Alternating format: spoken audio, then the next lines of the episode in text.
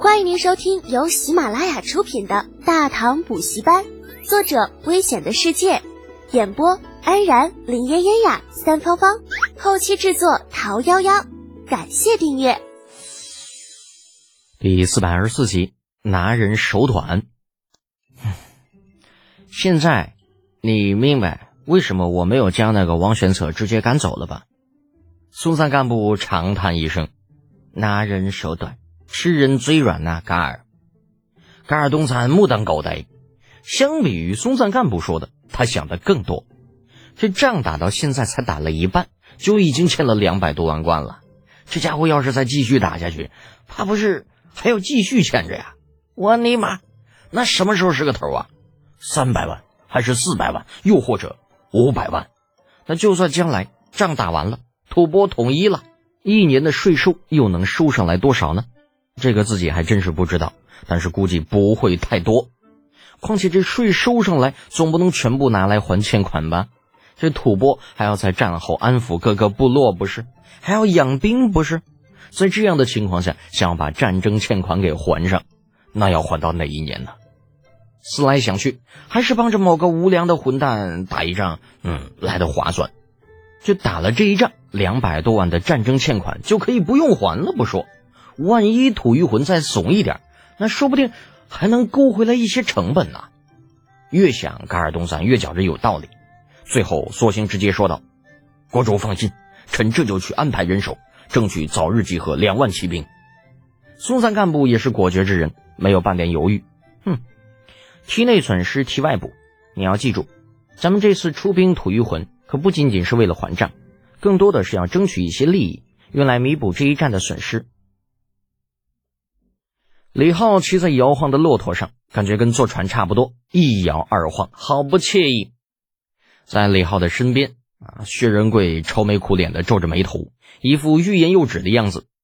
好半晌，才老大不情愿的说道：“嗯，将军呐，您还是饶了我吧。就去当说客这种事儿，我真是搞不定。不试试怎么知道呢？”李浩手里拿着望远镜，东瞅瞅，西看看，漫不经心的说道。相信自己，你可以的。呃，不是，我觉着。李浩小同志把望远镜一收，不要你觉着，要我觉得。我觉着你没有问题，你就没有问题。不就是西域几个小国吗？算得了什么呀？你行的。薛仁贵有些后悔，就早知道当初就不应该笑话独自一人去吐蕃的王玄策。那现在倒好，轮到自己个儿了。将来被王玄策知道，那指不定怎么嘲笑自己呢。不过话说回来呀，这当初怎么就没有发现这位小祖宗这么不靠谱呢？若是早点发现，不上他这个贼船，何至于现在需要面对翻船的危险呢？看着李浩，薛仁贵感觉自己必须要再争取一下。啊，将军呐，要不您还是让我跟您去吐一魂算了。我宁可面对千军万马，也不想去当说客。见薛仁贵还是一副老大不情愿的样子，李浩啧了一声，恨气不争的说道：“哎呀，仁贵呀，你怎么就不能有点出息呢？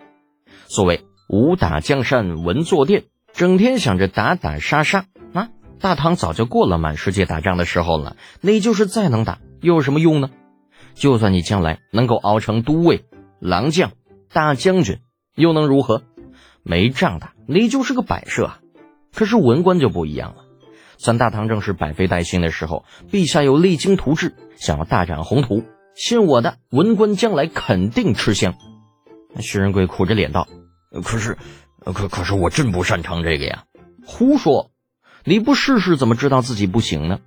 想想看，王玄策那小子已经被我弄去吐蕃了，要不了多久，他还要带兵去吐谷浑打仗，这是多好的机会呀！只要他上了战场，身份自然就变成了武将，你将来就少了一个竞争对手啊！那薛仁贵的脸越来越黑，这怎么想都觉着李浩这语气中带着满满的恶意。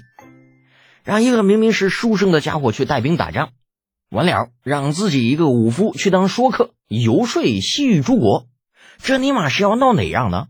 难道是觉着吐谷浑之行困难度不高吗？又或者，这就是传说中的有困难要上，没有困难制造困难也要上吗？没有办法，小胳膊拧不过大腿。薛仁贵最后还是带着李浩的殷切嘱托，与百十人以及十余辆大车走了，向着茫茫戈壁的深处，向着未知的前途。让王玄策一个文人去打仗，让一个武人当说客，这样的安排，在苏烈看来，李浩如果不是瞎鸡巴折腾，那就是在恶意报复。只是不知道这俩家伙到底怎么得罪这小逼崽子了，竟然要受到如此不公正的对待。或许这小子是在替自己的失败找借口吧，毕竟用千把人对付吐谷浑，那是一件根本不可能的事情，失败不可避免。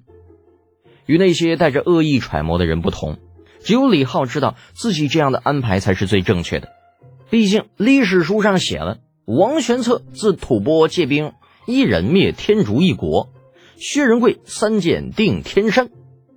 虽然说。西域诸国与昭武九姓有些不同啊。虽然说这个李浩穿越到的这个大唐世界不是华夏历史书上的那个世界，但是毕竟有百分之九十九点九九是相似的啊。在李浩看来，其实也大差不差，左右都是那些个人，多几个国家，以薛仁贵的本事，应该是能够应付下来的。分兵之后，正牌使团只余下了五百余人。不过，相比于另外两支偏师，这五百余人却是实力非同一般。苏烈、西军买、铁柱，这三个都是万人敌那一类。程楚墨和李振虽然差了一些，但是家学渊源，总体实力也不差。只有长孙冲跟李浩这俩货啊，一副弱不禁风的样子，混在队伍中间，让原本可以日行数百里的队伍，每天最多走三十里就要停下来休息。故而这两位。被程楚墨跟李振合称为使团之耻。不过，以李浩的面皮儿，他会在乎吗？薛仁贵走后的第二日傍晚，使团再次驻扎下来。夕阳下，炊烟袅袅，不禁让人生出夕阳无限好，只是近黄昏之感。李浩靠在骆驼背上，仰头望着头顶盘旋着的苍鹰，嘴角微微向上翘起。终于来了吗？等你们好久了，打了一声呼哨，将西军买和苏烈叫到身边。李浩笑着说道：“准备一下，有客人要到了。”那西军买一愣：“将军呢？谁要来的？你咋知道啊？”李浩指了指头顶盘旋不去的苍鹰：“看到了没？你们讲这西域会有这东西吗？”鹰。西军买挠了挠头，表示自己不清楚。苏烈皱了皱眉。解释道：“这一带不是草原就是沙漠，而鹰却只在山崖上筑巢，所以这只鹰必然是有人饲养。”西军买依旧满头雾水，那又怎么样啊？难道就不会是其他商队养的？哎，叹了口气，李浩忽然觉得把这货叫来那就是一个错误。军买呀，商队是不会带鹰这种生物的，太惹眼了。虽然说鹰这种东西，若是训练好了，可以提前发现敌人，但同样也会为自己带来麻烦。西军买终于醒悟了，哦，那那这么说，在这周围一定有不怕麻烦的势力。不错，李浩点点头，正色道：“这里距离凉州不过两百里，距离西海郡五百里左右，正是我们与土御魂势力交错的地方。”听了李浩的解释，西军买的脸色一下就变了。那还等什么呀？我去叫人。他虽然性子直了些，但却不是傻子。头顶有人饲养的苍鹰，那一直盘旋不去，说明这是在为人指路啊。而自己人显然是用不着如此的。那么唯一有可能的，就是他们这一伙人被土御魂人给惦记上了。